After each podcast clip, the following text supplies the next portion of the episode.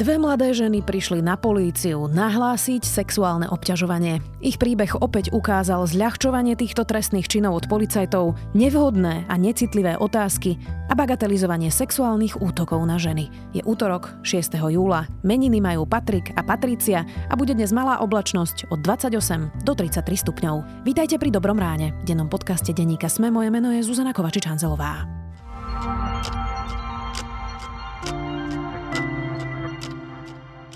A teraz poďme na krátky prehľad správ. Experti OSN potvrdili, že v Antarktíde bol v Lani zaznamenaný nový teplotný rekord 18,3 stupňa Celzia. Rekordnú teplotu namerali na poludnie 6. februára 2020 na argentínskej polárnej stanici Esperanza, ktorá sa nachádza na antarktickom poloostrove. Viac než polovica Slovákov má svoje úspory uložené na bežnom účte v banke. Doma si peniaze ukladá takmer petina ľudí. Investičné fondy využíva takmer každý siedmy Slovák. Veľmi konzervatívny prístup Slovákov k investíciám potvrdil prieskum, ktorý pre spoločnosť Kruk vypracovala agentúra Stemmark. V októbri sa začne nový proces s bývalým šéfom Matice Slovenskej. Jozef Markuš už bol uznaný za vinného v roku 2016. Odvolací súd však verdikt zrušil. Okresný súd Bratislava 3 vytýčil pojednávanie na 6. októbra. Viac takýchto správ nájdete na sme.sk.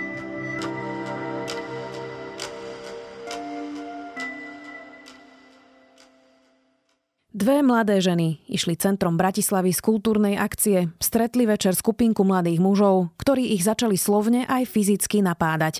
Jeden z nich dokonca strčil žene ruku medzi nohy. Obe ženy nakoniec absolútne vydesené skupine unikli a rozhodli sa to ohlásiť na polícii. Čo nasledovalo potom prekvapí asi málo koho. Policajti sa ich pýtali, čo mali oblečené, sexuálny útok zľahčovali a pýtali sa, či si to ženy nemohli pomýliť s komplimentami. Drvivá väčšina útokov na ženy sa na políciu ani nedostane aj pre takéto skúsenosti žien s nahlasovaním. Viac už s advokátom Matúšom Kanisom. Práve mi niekto seriózne napísal, že teda čo čakám s takým menom bez ova a teda, že si dotyčný vygooglil, čo robím. A, a to mám za to, čo robím. A, a to mám za to, že, že, že mi vlastne len chcel niekto ukázať, ako naozaj vyzerá sexuálna výchova. Ale mne to prípada úplne ujete, že má niekto pocit, že to, či je osoba obťažovaná alebo že je osoba obťažovaná, závisí od toho, aké má povolanie akože to, čo ideme teraz ľuďom hovoriť, že vieš čo moja, no nemala si byť zdravotná sestra, nemala si byť predavačka, nemala si byť profesionálna športovkňa. Pán Kanis, to, čo popisoval vlastne ten príbeh v denníku SME, um, že ženy prišli nahlásiť vlastne útok cudzích mužov na ulici v centre Bratislavy, uh, aj fyzický, aj teda slovný útok a policajti reagovali s ľahčovaním. To je bežná prax? Áno, žiaľ, je to bežná prax a nie je to len pri pri sexuálnom násilí, ale stáva sa nám to aj pri rôznych iných druhoch násilia, kedy vlastne ešte navrátnici, tak ako to bolo popisované aj, aj v tomto prípade, sa snažia nejakým spôsobom odradiť uh, ženu od toho, aby podávala nejaké oznámenie prípadne sa aj budú snažiť povedať, ako veľmi ju to bude zaťažovať v najbližšej dobe a áno, je to žiaľ, je to veľmi bežné. A prečo sa tú ženu snažia odradiť? Ja by som si teda v ideálnom stave asi predstavovala, že policajt má motiváciu vyriešiť trestné činy a nie odradiť tých, ktorí ich ohlasujú. No s veľkou pravdepodobnosťou to bude kvôli tomu, aby si neprirábali prácu, aby mali pokojnejšiu službu, aby mohli možno riešiť podľa nich to, za čo sú lepšie odmeňovaní, za čo majú lepšie prémie, za čo majú lepšie body. A druhá vec, e, tieto trestné činy sa veľmi ťažko preukazujú a samozrejme je, je to pre nich o to zložitejšie, keď e, častokrát neexistuje nejaký priamy dôkaz, jednoznačný dôkaz, častokrát sa odohráva to násilie buď medzi dvoma osobami iba, alebo potom medzi nejakým uzavretým kruhom osôb, ktoré nebudú vám svedčiť a, a podobne. Toto sú dôvody, prečo sa policajti tomu snažia vyhnúť aby to vyšetrovali. Vlastne tie dve ženy, ktoré boli aj v našom článku, popisovali, že sa ich policajti teda pýtali, čo mali oblečené, potom sa ich pýtali, či to nemohlo byť, že to teda boli nejaké komplimenty. To sú také veci, ktoré mám pocit, že dokola stále vysvetľujeme, že dokola o tom stále hovoríme. Tak prečo tí policajti ešte nevedia, že keď príde nejaká obeď e, sexuálneho násilia, znásilnenia, to už je jedno akej formy, že toto je absolútne nevhodná otázka? Ja si môžem, iba, môžem sa iba domnievať, že je to naozaj nedostatkom toho citlivenia a vzdelania týchto odborníkov, ktorí sú tou osobou prvého kontaktu. Jednoducho nestačí jedno školenie, ktoré absolvujú, ktoré trvá 1, 2, 3, možno 5 dní maximálne, je z viacerých oborov. Je, je to málo, tam treba kontinuálne vzdelávanie. Napríklad vieme, že na to, aby sme vedeli viesť dobrý rozhovor s maloletým poškodeným, s dieťaťom, ktoré zažívalo násilie, tak vieme z dobrej praxe, že potrebujeme na to niekoľkoročné vzdelávanie, niekoľkoročné skúsenosti. To, to nie sú veci, ktoré sa jednoducho dajú naučiť spôsobom, že vyškolíme e, riaditeľov obvodných oddelení, ktorí potom následne e, posúvajú tieto informácie svojim podriadením. Tak, tak to nikdy nebude, nikdy, nikdy to nepríde až k tomu policajtovi, ktorý je tým, tý, tou osobou prvého kontaktu jednoducho sa k nemu tie informácie nedostanú. Druhá vec je, aká je fluktuácia vlastne medzi tými bežnými radovými policajtmi. Viem, že teraz sa dokonca uvažuje nad tým, aby sa do policajného zboru príjmali osoby, ktoré budú staršie ako 18 rokov. Podľa môjho názoru nie dobrá cesta, pretože človek bez životných skúseností ťažko môže riešiť. V nedelu 25. novembra si pripomíname Medzinárodný deň eliminácie násilia páchaného na ženách. Takéto násilie môže mať rôzne formy. Môže ísť o fyzické, psychické, sexuálne, sociálne alebo ekonomické násilie. Preto ak máte ktokoľvek informácie o tom, že sa vo vašom okolí e, pácha násilie na ženách, neváhajte a s dôverou sa obráte na políciu. A to ono ten pokyn policajného prezidenta už roky, práve preto, že vieme, že je problém, že otáčajú často tie ženy aj na, na okrskoch, mm, je taký, že keď príde žena ohlásiť takýto typ trestného činu, tak musia s ňou spísať povinne zápisnicu. Napriek tomu sa stáva to, čo sa stalo vlastne aj týmto dvom ženám, že na vrátnici sa ich tam vypituje vlastne ten policajt prvého kontaktu, nič si nezapisuje, nechá ich to vlastne celé tam rozprávať aj pred ostatnými ľuďmi pomerne necitlivo. Hoci teda ten pokyn policajného prezidenta už tu je roky. Čiže čo je problém, že sa to nedodržuje, e, že na to kašľú, že im na tom nezáleží, e, že, že, že sa to vlastne nevynúcuje nejakým spôsobom, pretože oni sa tvária že teda riešia to v policii, ale v praxi to potom vždy vyzerá inak. Mm, podľa mňa o tom tí nadriadení vôbec nevedia, že sa to takýmto spôsobom rieši. To je presne to, ako som teraz dostal nejakú novinárskú otázku, že, že hovorca policajného zboru povedal, že všetky výsluchy, ktoré sú obzvlášť zraniteľnej obete, kde sa nám vyskytuje obzvlášť zraniteľná obeť podľa zákona o obetiach trestných činov, že všetky výsluchy sú nahrávané na kameru. No nie sú. Jednoducho. Tá prax je taká, že nie sú nahraté aj dva, aj tri za sebou idúce výsluchy a nahrávaný na kameru je tretí, štvrtý. A napriek tomu vám ako novinárke odpovie hovorca policajného zboru, že sa nahrávajú všetky od roku 2018. No nenahrávajú, len podľa môjho názoru oni o tom možno ani nevedia, že sa naozaj nenahrávajú. Alebo druhá možnosť je potom taká, že sa nahrávajú, že je aj dobrá prax na niektorých napríklad oddeleniach v Bratislave, v meste, ale vyžaduje následne prokurátor alebo prokurátorka, aby boli prepočutí po vznesení obvinenia poškodení, čo je jednoducho nezmysel. Nemá to oporu v zákone, nemá to oporu v práve. Jednoducho je to obzvlášť zraniteľná obeď, ak bola pri podaní trestného oznámenia, kedy bolo zároveň potom vznesené obvinenie, ak bola vypočutá na kameru, tak nie je dôvodu prepočúvať. A robí sa to bežne, robí sa to stále. Tak ako sa nenahrávajú výsluchy a tak ako sa budú pýtať policajti prvého kontaktu, čo mala žena oblečená. Alebo či neprovokovala, alebo či nemala vypité, alebo neviem čo. To je, to je, jednoducho je to tak. Je to bežné a podľa môjho názoru sa nedostáva tá informácia tam, kam by sa mala dostávať.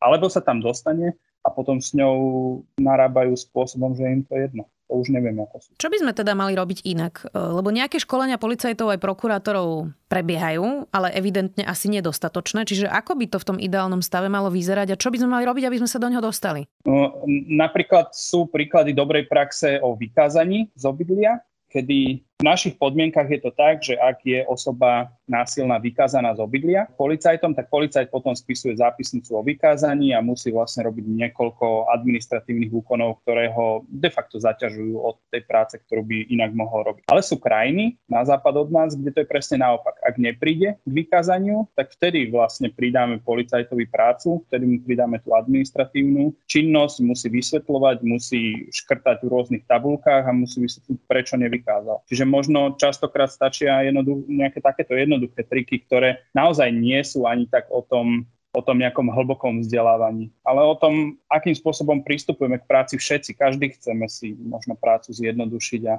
nemať toľko problémov. Nedávno sme mali prípad um, už teraz exposlanca Jana Heráka, ktorý teda je už obvinený zo sexuálneho zneužívania maloletej dievčiny, ktorá bola u neho na detskom tábore. Tých obvinení už viacej, dokopy zatiaľ teda o troch vieme. On sa teda vzdal mandátu a odišiel z parlamentu. Tie reakcie boli všelijaké. Aj poslancov, vlastne väčšina najprv tak bagatelizovala, zľahčovala to a, a vlastne potvrdila to, čo neustále na Slovensku je a nielen na Slovensku, že čo keď si to tie obete vymysleli a že teda im sa zdal ako slušný človek. Toto boli také tie bežné reakcie poslancov. Ako prispieva táto klíma reakcií vo verejnom priestore vo všeobecnosti práve na to, že či ženy a obete alebo deti, to je jedno kto, aj muži, či chodia vlastne nahlasovať tieto, tieto trestné činy, ako vlastne to celé spoločenské povedomie k tomu prispieva, napríklad aj tie reakcie po prípade Heráka. No, možno na úvod, myslím, že obvinený je stále iba v jednej veci z toho, z toho trestnoprávneho hľadiska, ako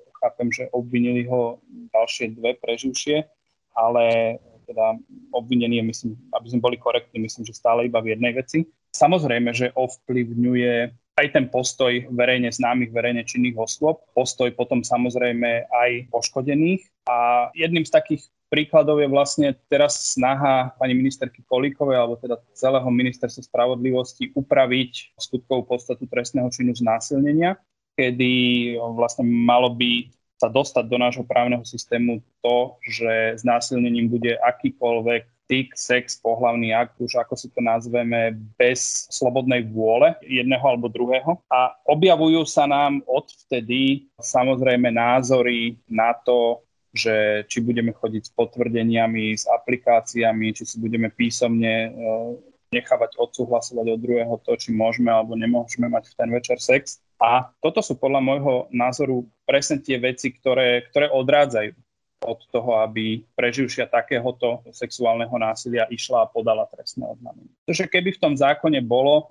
že znásilnenie nebude iba aktom, ktorý, ku ktorému je potrebné násilie, hrozba násilia alebo zneužitie bezbrannosti tej obete, tak si myslím, že vyšleme signál práve. Možno, že nám nestupne ani e, nápad vecí, nápad e, podaných trestných oznámení za znásilnenie, ale vyšleme signál tomu, akým spôsobom sa spoločnosť chce stavať k tomuto trestnému činu, akým spôsobom chce narábať e, či už s poškodenými osobami, ale následne aj s tými, ktorí sú podozriví zo spáchania toho trestného činu. A to je presne aj prípad toho poslanca alebo ex-poslanca. Vy teda pracujete často s prípadmi sexuálneho násilia, partnerského násilia, domáceho násilia. Čo by ste povedali tým ľuďom, ktorých úplne prvá reakcia na akékoľvek takéto prípady je, že čo keď si to vymysleli? No a čo keď si to nevymysleli?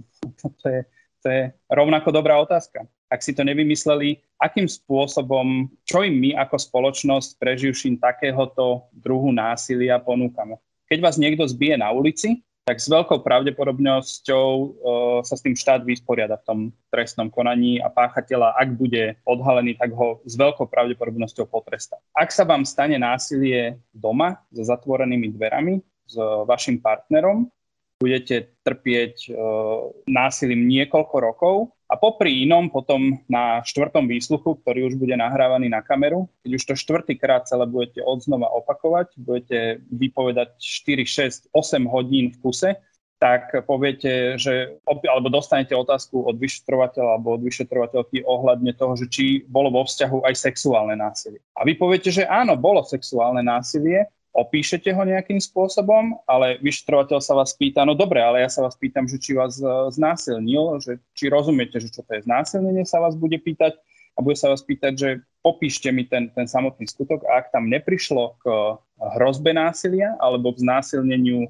tým, že jednoducho bolo na vás vykonané násilie, tak to prejde ako keby ste ani nič nepovedali. Nebude nikoho zaujímať, že ste doma trpeli tým, že ste museli mať sex bez toho, aby ste s tým súhlasili. Že ste neodporovali len preto, že ste vedeli, že ak budete odporovať, tak to bude ešte horšie, alebo že ste neodporovali, pretože to proste nemalo zmysel, lebo sa tým aj tak nič nezmenilo. Alebo že ste chceli chrániť deti, ktoré sú vo vedľajšej miestnosti, aby neboli svetkom ešte niečo horšieho, ako už boli svetkom. Čiže toto sú veci, ktoré sa žiaľ dejú a dejú sa úplne bežne a dejú sa naozaj každý deň. Na polícii bola niekoľkokrát a žiadala ich o pomoc, neurobili nič a pritom vedeli, že bol trestaný. Ex-manžel zavraždenej Dagmar žije vo Švajčiarsku. Na sociálnej sieti píše, že sa jej Štefan opakovane vyhrážal. Vraj, ak s ním nebude žiť, zastrelí ju. Vybehol z taxíka a z metrovej vzdialenosti ju strelil do hlavy. V Českej republike tento týždeň rezonoval tragický prípad Jiřího D., ktorý zavraždil úradničku a vyplynulo to, čo inak vlastne sa stalo už viackrát aj na Slovensku, že ten človek sa jej vyhrážal už v roku 2016. A uh, ona to ohlásila a on vtedy dostal od policie za to iba poriadkovú pokutu 3000 českých korún. Často počúvame, najmä z Českej republiky, tie štatistiky, že za znásilnenie muži dostávajú často len podmienku, e, že tie tresty sú veľmi nízke. U nás na Slovensku za nebezpečné prenasledovanie stalking dostávajú muži 100 eurové pokuty a vlastne sa to ďalej nerieši. Prečo sú tie tresty také strašne nízke pri tak vážnych veciach, ako je nejaká integrita človeka a zásah do jeho sexuality a intimity a jeho ľudskej dôstojnosti? No, samotná trestná sadzba napríklad pri znásilnení nie je nízka, ale ide tam o to, akým spôsobom potom súd pristupuje k dokazovaniu už na samotnom pojednávaní a akým spôsobom potom potrestá. To je, to je presne to, čo vyplynulo zo štatistík, a, ktoré sa robili aj na Slovensku, že napríklad pri uh, paragrafe 208 trestného zákona, pri týraní blízkej osoby a zverenej osoby sa nadmeru používalo ukladanie trestu pod spodnú hranicu trestnej sadzby. To pri žiadnom inom trestnom čine to zo štatistík nevyplýva. To je presne, to je, to je presne to, ako je nastavená spoločnosť, že sudcovi sa bude zdať, že to, že žena doma trpela, dajme tomu psychickým, ekonomickým násilím, možno sem tam nejakým fyzickým násilím, nebude sa mu to zdať dostatočne sudcovi na to, aby odsúdil páchateľa na prezidenta slobody napríklad 5 rokov nepodmienečne. Ale mimoriadne mu zníži trest pod spodnú hranicu trestnej sadzby a dá mu podmienku. A naproti tomu napríklad takého, ktorý neplatí výživné, tak toho bez problémov pošle do, do väzenia na nepodmienečné trestné slobody, čo by malo byť presne naopak. Ten napríklad, ktorý neplatí to výživné, ten by mal zostať na slobode napríklad s náramkom a mal by pracovať a živiť rodinu. Nahradiť to výživné, ktoré dajme tomu neplatil. A ten, ktorý páchal naozaj takúto závažnú trestnú činnosť a týral doma či už svoju ženu alebo aj svoje deti, tak to je presne ten, ktorý by po tej slobode chodiť nemal. Z tohto mi ale teda vyplýva, že rovnako nescitlivení sú aj sudcovia a sudkyne? Áno, samozrejme to je, to je rovnaký problém, možno, možno ešte o trošku väčší uh, svojim rozsahom, lebo to nie je len problém uh, trestných sudcov, ale je to problém aj e, sudcov a sudkyň, ktoré súdia poručenskú agendu, rodinné veci, kedy viac menej sa neprihliada na to, či bolo alebo nebolo násilie v histórii rodiny. Systém a, a a celkové nastavenie spoločnosti nás posúva k takému, ja to stále hovorím, že to je bezbrehý co-parenting, ktorý samozrejme, že pre dieťa je najlepšie, keď má oboch rodičov aj po rozchode, aj po rozvode. Iba, že sú prípady a nie je ich málo. Ja som presvedčený o tom, že to sú, to sú veľmi veľké percentá pri rozvodoch a rozchodoch, no, kedy sa manželia alebo teda rozchádzajúci partnery súdia aj o svoje maloleté deti, kedy hrá rolu tom rozchode alebo rozvode násilie, ktoré bolo v rodine. Ale nikto na to neprihliada. Súdky, sudcovia vám povedia, čo stále o tej minulosti hovoríte, tak pozerajte do budúcnosti a nejak sa už dohodnite. Ale ako sa dohodnete s násilníkom? Od násilníka, aj keď odídete, tak on neprestane páchať násilie len preto, že ste od neho odišli. Bude sa vám snažiť pomstiť, bude sa vám snažiť robiť zle cez deti, lebo pre ženu samozrejme sú deti to najcennejšie a to, to, to najintimnejšie, čo má. A keď môže páchateľ, respektíve ten tyran po rozchode nejakým spôsobom ešte ubližovať, tak je to práve cez deti. Čiže to, že máme nescitlivených sudcov a sudkyne, je žiaľ fakt a je to veľmi veľký problém, pretože ani neexistuje nejaké povinné vzdelávanie sudcov a sudkyň. Majú vzdelávania, na ktoré sa môžu prihlásiť, ale nemajú vzdelávanie takéhoto formátu, na ktorý by sa prihlásiť museli a museli si to tam vypočuť. Hovoríte sudcovia a sudkine. Mm, často aj samé ženy chcú radšej hovoriť so ženou, aj keď je to policajtka alebo teda prokurátorka. Tak existuje rozdiel napríklad pri tých sudcoch medzi tým, ako sa k takémuto typu trestných činov stávajú ženy, sudkine a muži sudcovia? Mm, pokiaľ sa bavíme o trestných sudcoch, sa pýtate? Nie, bavím sa o týchto činoch násilia, už teraz jedno, či sexuálne násilie, partnerské násilie, domáce násilie. Či existuje nejaký rozdielný prístup vlastne medzi tým, keď súdi takýto prípad žena a keď súdi takýto prípad muž? Či tie ženy majú viac empatie, pretože možno si viac vedia predstaviť tú zraniteľnú situáciu danej ženy? Neviem to povedať štatisticky, viem to povedať zo svojich skúseností a nemám pocit, že by tam bol akýkoľvek rozdiel. Pokiaľ ešte by som možno nehovoril o rozdiele, že ženy súdkyne ešte možno trochu horšie na to reagujú. Paradoxne. Ako z toho von? Musíme začať výchovou, lebo to strašne často vlastne vždy zaznie pri každom probléme a je to tak dlhodobé, že či musíme začať už v škôlkach um, a na školách vyučovať deti, čo to znamená nie, ako vlastne pristupovať k súhlasu a nesúhlasu, čo je vlastne nejaká integrita toho druhého. Toto je jediná cesta? Je to jedna z ciest. Určite zvoliť si tým hlavným, to, to, čo by bolo úplne najviac potrebné je, aby jedného dňa sa vyskytla na Slovensku vládna garnitúra, pre ktorú by to bola priorita.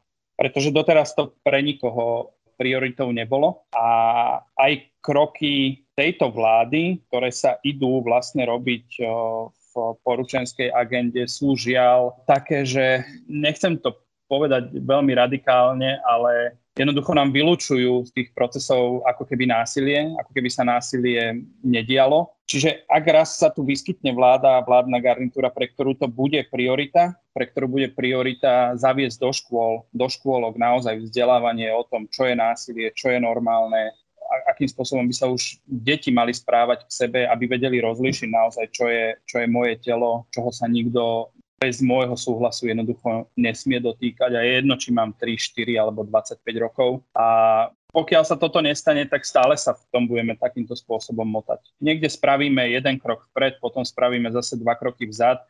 Zriadili, zriadovať sa budú od nového roka intervenčné centrá napríklad, do ktorých budú musieť orgány činné v trestnom konaní oznamovať všetky vykázania a vlastne intervenčné centrum potom povinne bude kontaktovať osobu ohrozenú, tú, tú poškodenú osobu bude ponúkať služby, nie len pokiaľ e, hovoríme o práve, ale aj psychologické služby, služby sociálnej pracovníčky alebo sociálneho pracovníka. A ešte sa tam rozšírilo vlastne to, že budú sa tieto bezplatné služby poskytovať aj na časť e, civilného práva, to znamená na podávanie neodkladných opatrení, ktoré súvisia vlastne s e, ohrozenou osobou alebo s ohrozením tej osoby. Ale na druhej strane ideme ideme pripravovať, respektíve ideme presadzovať, už, už tomu nehovoríme kochemský model, alebo ale nejaký multidisciplinárny model riešenia poručenských, poručenských vecí, kde budeme rodičov nútiť k tomu, aby sa vždy dohodli a ak sa nedohodnú, tak ich budeme toho, ktorý sa nebude chcieť dohodnúť, budeme ho trestať za to, že sa nejde dohodnúť. Ale ako som spomínal, úplne nám z toho vypadli rodiny, ktorých je násilie. Na, na tie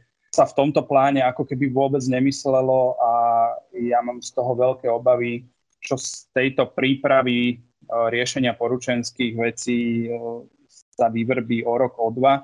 A veľmi som prekvapený takou schizofréniou ministerstva spravodlivosti, že na jednej strane naozaj chce pomáhať a robí super kroky k tomu, aby pomohlo poškodeným obetiam trestných činov. A na druhej strane ako keby znova, to to, je, to je presne to, že spravíme jeden krok vpred, alebo možno aj dva kroky vpred, a potom jeden krok spravíme vzad riešením tých poručenských vecí veľmi necitlivým spôsobom, bez toho, aby odborníci a odborníčky, či už z tretieho sektora, alebo aj z ministerstiev spravodlivosti alebo ministerstva práce, sociálnych vecí a rodiny boli ingerovaní do vlastne vytvárania tých systémov, akým spôsobom to chceme riešiť. A hovorím, že ja z toho mám veľmi veľkú obavu. Záverečná otázka, pán Kanis. Mladé ženy Natália a Radka teda sa rozhodli nahlásiť toto napriek tomu, že očakávali, že to môže dopadnúť tak, ako to dopadlo. Možno, dosť možno aj štatisticky nás počúvajú teraz aj ženy, ktoré to nechcú ísť nahlásiť alebo zvažujú, či ísť niečo podobné nahlásiť. Tak čo by ste im poradili, aby to dopadlo lepšie? Existujú nejaké kroky, ktoré môžem ja urobiť, um, aby, aby som nezažila to, čo vlastne zažívajú mnohé ženy, keď to prídu ohlásiť? Áno, určite áno. Každému by som poradil napríklad veľmi jednoduchú vec. Choďte na stránku www.zastavmenásilie.go.sk Ak sa vám akákoľvek takáto vec stala, nájdete si tam vo svojom kraji, vo svojom mieste bydliska pomáhajúcu organizáciu, skúste im povedať, čo sa stalo a určite vám poskytnú služby, ktoré vám pomôžu lepšie prejsť celým týmto procesom. A o mnoho lepšie je, keď hneď od začiatku niekto supervízuje vlastne to, akým spôsobom sa vyšetruje nejaký trestný čin, ak do toho niekto nejakým spôsobom zasahuje, vie povedať tej poškodenej, toto sú vaše práva, týmto smerom poďme, týmto smerom nepoďme, načrtne nejakú stratégiu celkovú aj do budúcna, ako to celé vyriešiť. Čiže určite, určite treba o tom hovoriť, to je úplne zásadná vec, za to veľká vďaka aj vám novinárkam a novinárom, že to robíte a vlastne zvyšujete ten, ten verejný tlak a určite treba osloviť tieto organizácie. Čiže lepšie ísť s advokátom ako sám či už s advokátom, alebo možno aj so sociálnou pracovníčkou, alebo s akoukoľvek osobou, ktorej dôverujem, ktorej verím v to, že mi v tej ťažkej situácii tam bude nápomocná, ktorá sa vie ozvať a nemusí to byť iba advokát. Ďakujem veľmi pekne, advokát Matúš Kanis.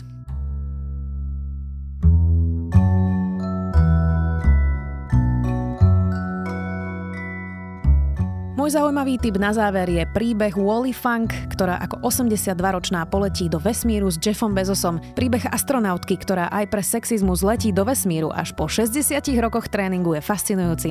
A je to môj zaujímavý tip na záver. Útorok inak vychádza aj ďalší diel medzi nami o tom, ako sa zmení vzťah a sex po narodení detí a samozrejme aj pravidelná dávka a cestovateľský všesvet. Do počutia opäť zajtra.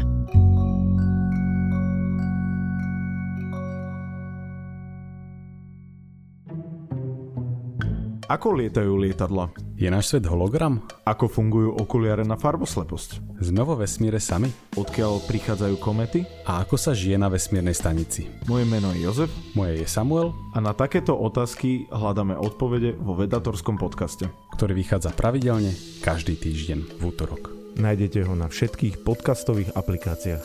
A na stránkach denníka Sme.